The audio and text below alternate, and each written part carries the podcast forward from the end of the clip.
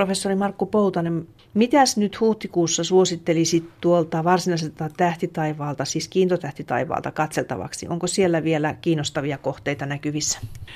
Kyllähän siellä oikeastaan nämä kevät-talven tähdistöt, leijonahan siinä näkyy etelätaivaalla ehkä komeimpana. Mutta sitten jos haluaa tämmöisiä vähän erikoisempia kohteita katsella, niin tuolla myöhään yöllä tai oikeastaan aamuyöllä ennen kuin päivä alkaa sarastaa, niin tähtitaiva on sillä tavalla aika oudossa asennossa, että sitä ei muuhun vuoden aikaan ja muuhun kellon aikaan näekään, koska sitten kun mennään kohti kesää, niin yöt tosiaan on vaaleita ja siellä etelätaivaalla matalalla olevat himmeät tähdet, niin ei niitä näy. Ja sitten kun mennään taas syksyyn, niin ne ehtii laskea ennen kuin tulee pimeä.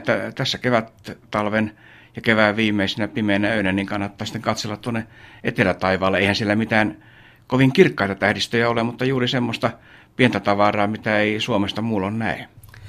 Niin nyt tässä kävin yhtenä iltana myöhään kävelyllä ja oli kirkas tähtitaivas. Ja tosiaan mielenkiintoista oli se, että nyt vielä näkyi tuo Orionin kaunis talvinen tähtikuvio näkyy oikein hienosti. Ja se Siriuskin näkyy aivan matalalla siellä, mutta sitten ne hävisivät näköpiiristä kyllä, tai Sirius hävisi näköpiiristä aika pian. Ja Orioninkin tähtikuviosta sitten jo osa painui sinne horisontin taakse, että näitäkin voi vielä siis jonkun aikaa katsella illalla. No kyllä ihan viimeiset hetket alkaa olla, että kyllä tuo ilta vaalenee jo niin nopeasti siinä, että Orion alkaa myös kadota sinne, että ihan juuri siinä iltahämärissä, kun hämärä tulee, niin vielä voi yrittää nähdä, mutta ei se kovin kauan enää kestä. Siriushan on kiintotähti taivaan kirkkain tähti, mutta mikä on siitä seuraava? Siellä on Lyran Vega, sitten Procyon ja kaikki nämä oikeastaan täällä pohjoisella pallonpuoliskolla. Sitten tietysti jos mennään tuonne eteläiselle pallonpuoliskolle, siellähän on muitakin lähestulkoon yhtä kirkkaita tähtiä, mutta eihän niitä Suomesta näe, että sitten täytyy mennä vähintään tuonne Välimeren seutuville tai vielä etelämmässä lähemmäs päivän tasaajaa, niin siellä alkaa näkyä sitten ne muut etelätaivaan kirkkaat tähdet. Jupiterhan näkyy edelleenkin hyvin kirkkana ilta taivaalla jo. Jupiter näkyy. Jupiterhän tosiaan oli vasta tässä maaliskuussa oppositiossa, eli vastapäätä aurinkoa, ja näkyy edelleenkin tosiaan, ja näkyy koko kevään erittäin hyvin.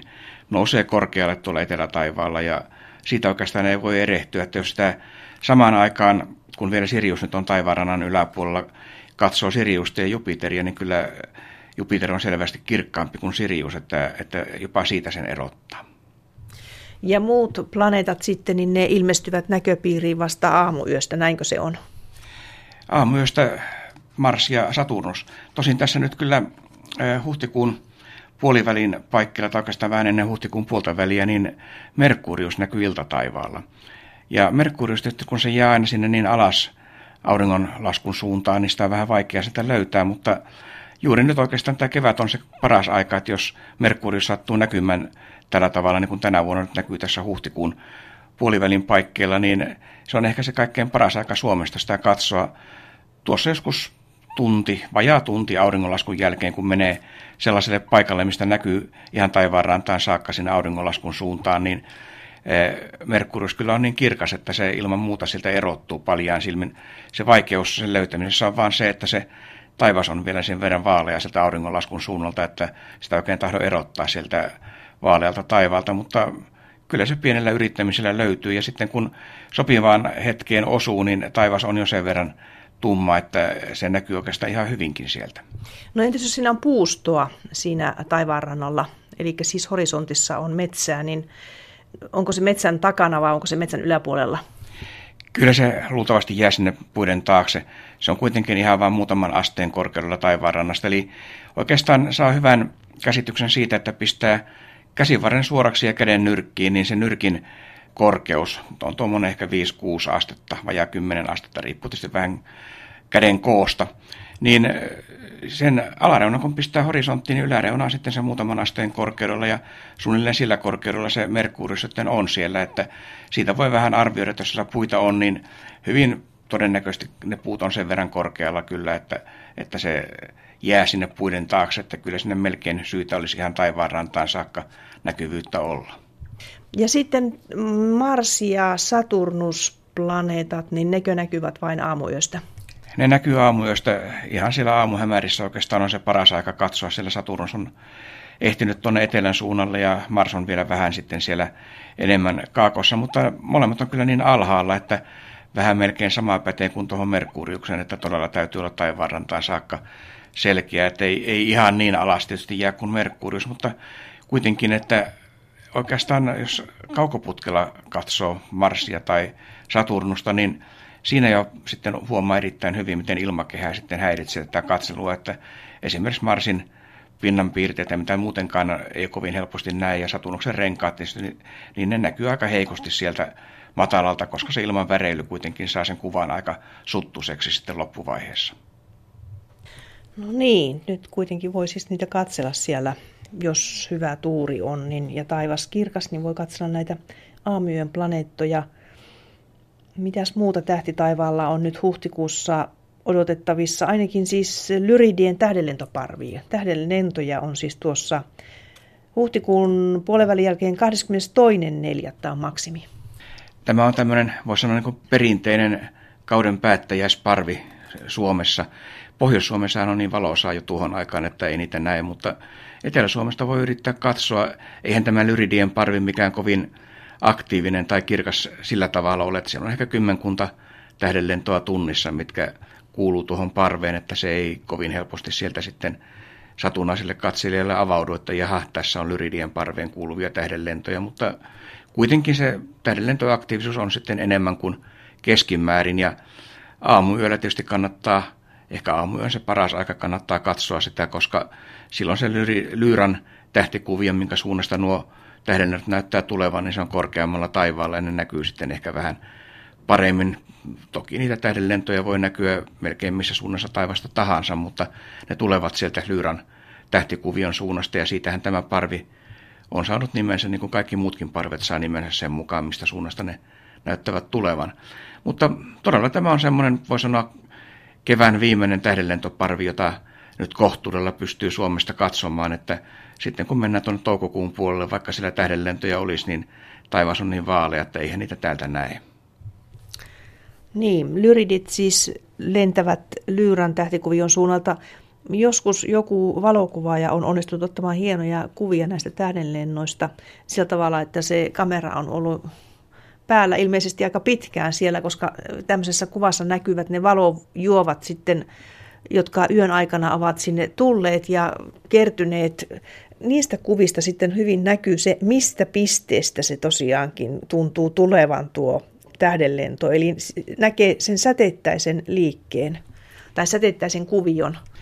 Kyllä, ja oikeastaan tässä nykyisenä kuvan käsittelyn aikakautena että on aika helppokin tehdä tämmöinen kuva. Se ei tarvitse olla yksi valotus, vaan siellä otetaan sitten useita valotuksia. Se kamera voi vaikka seurata sitä tähtitaivaan liikettä, että tähdet pysyy tuommoisena pistemäisinä ja otetaan sitten yön kuluessa iso joukko kuvia ja sitten ihan kuvan käsittelyllä yhdistetään ne myöhemmin, jolloin tähtien kuvat sitten näkyy pistemäisinä siellä ja sitten nämä kaikki, mitä niihin kuviin on tarttunut näitä tähdenlentoja, näkyy sitten siinä samassa kuvassa ja siitä tosiaan saa sitten sen käsityksen, että millä tavalla ne siellä taivaalla ovat ja mistä suunnasta ne kaikki näyttävät tulevan. Ja sillä tavalla ainakin on aika helppo sitten identifioida ne tähdenlennot, jotka kuuluu tuohon yhteen ja tiettyyn parveen. Niin, muutenhan silmämääräisesti se on vähän vaikea nähdä. Perinteisesti tämä tietysti tehdään niin, että kun tähdenlento näkyy, niin sitten se havaitsija merkitsee muistiin, oli se sitten ihan sanallisesti tai, tai karttaan viiruna, että mistä suunnassa tai missä suunnassa tähdenlento näkyy ja mistä suunnasta se tuli ja e, missä kohtaa taivasta se näkyy. Ja sitten kun näitä kerätään isompi joukko ja piirretään sitten niitä viiruja taaksepäin, niin tavallaan samalla tavalla sitten kootaan ikään kuin manuaalisesti tämä sama kuva kuin e, mitä valokuvaamalla nykyään on paljon helpompi tehdä. Ja toinen valokuvaajien suosikki on ollut ihan viime aikoinakin revontulet. Niitä on nähty Suomessa paljon ja kuvattu paljon. Niitä on tuolla internetissä levinnyt vähän siellä sun täällä näitä kuvia. Kyllä, ja oikeastaan revontuliin pätee nyt ihan sama kuin näihin tähdenlentoihin. Tässä huhtikuun aikana alkaa olla ne viimeiset eh, riittävän pimeät yöt, että niitä näkyy sitten ennen syksyä. Ja nyt tietysti tässä auringon aktiivisuus on koko ajan pienentymässä, mutta aika usein, niin kuin nyt tänä vuonnakin, niin nimenomaan tämän heikkenevän aktiivisuuden aikana siellä on tämmöisiä voimakkaita purkauksia. Ne aiheuttaa sitten näitä revontulia ja en tiedä, johtuuko se sitten siitä, että ihmiset laittaa niitä kuvia nyt paljon enemmän tuonne internettiin. Jotenkin tulevaan semmoinen tunne, että todella tänä talvena niitä on aika paljon näkynyt ja vaikka säät, no säät ei niin kuin Suomessa yleensäkään kovin paljon suosi tämmöistä harrastusta, mutta säistä huolimatta niin kuvia löytyy ja todella upeita kuvia. Kyllä, ja toinen, mitä on kuvattu, ovat juuri nämä halot, joista viimeksikin puhuimme kanssasi, että niitä alkaa nyt esiintyä sekä kuun että auringon ympärillä, niin niitähän on myös kuvattu.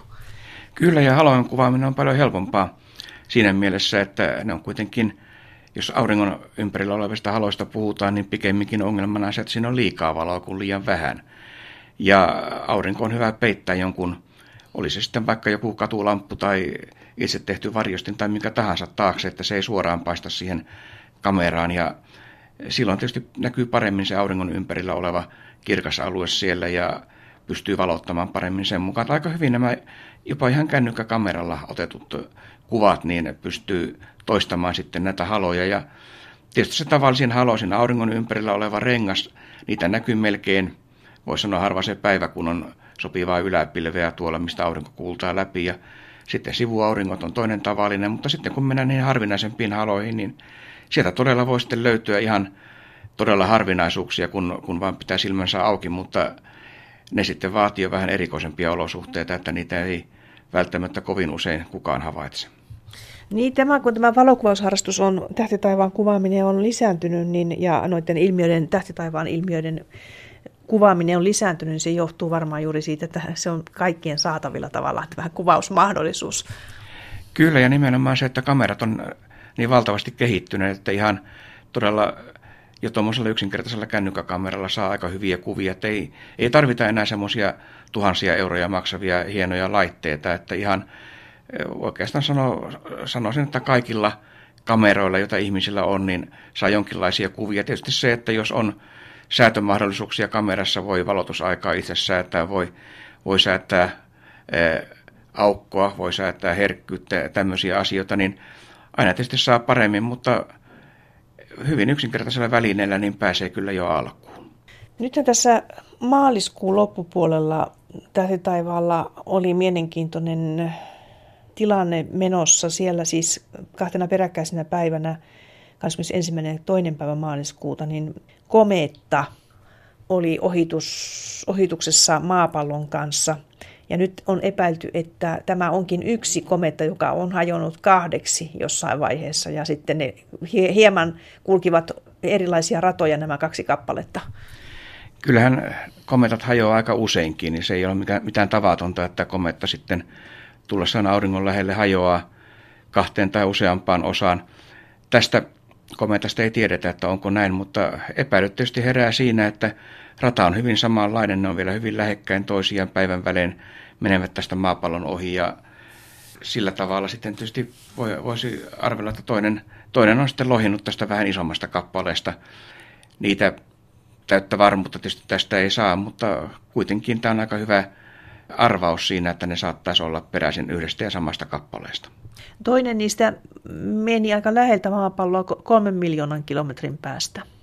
No itse asiassa tämä on toiseksi lähe, läheisin ohitus, mitä tunnetaan. Ja tuo isompi kappalenkin edellisenä päivänä, niin kyllä sekin taisi olla siellä top viitosessa, top kuutosessa, että niitä ei kovin usein ihan näin läheltä muutaman miljoonan kilometrin päästä mene. Toki pieniä kappaleitahan nämä on sillä tavalla, että tuo isompi, se näkyy kyllä paljaan silmin, mutta ikävä kyllä, niin se meni vähän sillä tavalla meistä nähtänyt vähän huonosti tästä maapallon ohi, että se näkyy vain tuolla eteläisellä pallonpuoliskolla. Ei mikään todella sillä tavalla kirkas kometta, mutta näkyvissä kuitenkin, mutta ei täällä pohjoisessa. No onko näitä tulossa lisää tällaisia kappaleita tänne näköpiiriin maapallon lähettyville? Kyllä niitä kulkee koko ajan. Tässä huhtikuun aikanakin niin useampia kappaleita menee sillä tavalla, että ne on suunnilleen yhtä lähellä kuin nämä kometat. Ne on tietysti tämmöisiä pienempiä kappaleita, pieniä kivenmurikoita, meteoroideja, mitkä voi sitten olla muutaman kymmenen, ehkä muutaman sadan metrin läpimittaisia, mutta välillä menee tuommoisia kilometrin kokoisiakin kivenmurikoita tästä ohi muutaman, ehkä 10-15 miljoonan kilometrin päästä. Ja niitä kulkee, voi sanoa, jatkuvasti. Ja mitä pienempiin kappaleisiin mennään, sitä enemmän niitä on. Ja sitä todennäköisempää on tämmöinen pikkukappale sitten törmää maahan. Tässä oikeastaan ihan maaliskuun aikana niin oli yksi tämmöinen tapaus tuolla Keski-Euroopassa, missä nähtiin kirkas tulipallo taivaalle ja itse asiassa saatiin niin paljon havaintoja, että voitiin laskea sen rata ja voitiin laskea sitten se, että mihin kohtaan se olisi tipahtanut. Sieltä sitten löydettiin itse asiassa jopa pieniä meteoritin kappaleita maasta. Eli kyllä niitä koko ajan maahan osuu näitä pienempiäkin kappaleita. Kuinka todennäköistä on, että sieltä ilmestyy näköpiiriin aivan uusi iso möhkäle tuolta lähiavaruudesta? Kyllä nyt oikeastaan voi sanoa, että tulee koko ajan.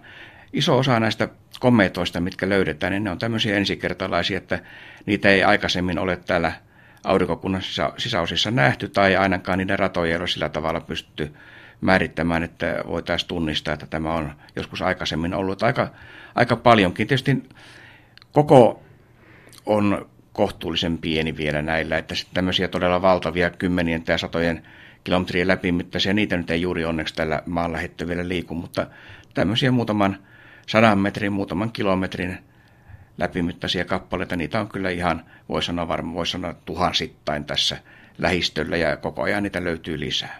Käytännössä siis minä hetkenä tahansa voi tulla tuohon lähihavaruuteen uhkaavakin kappale, jota ei ennen ole tunnettu ollenkaan.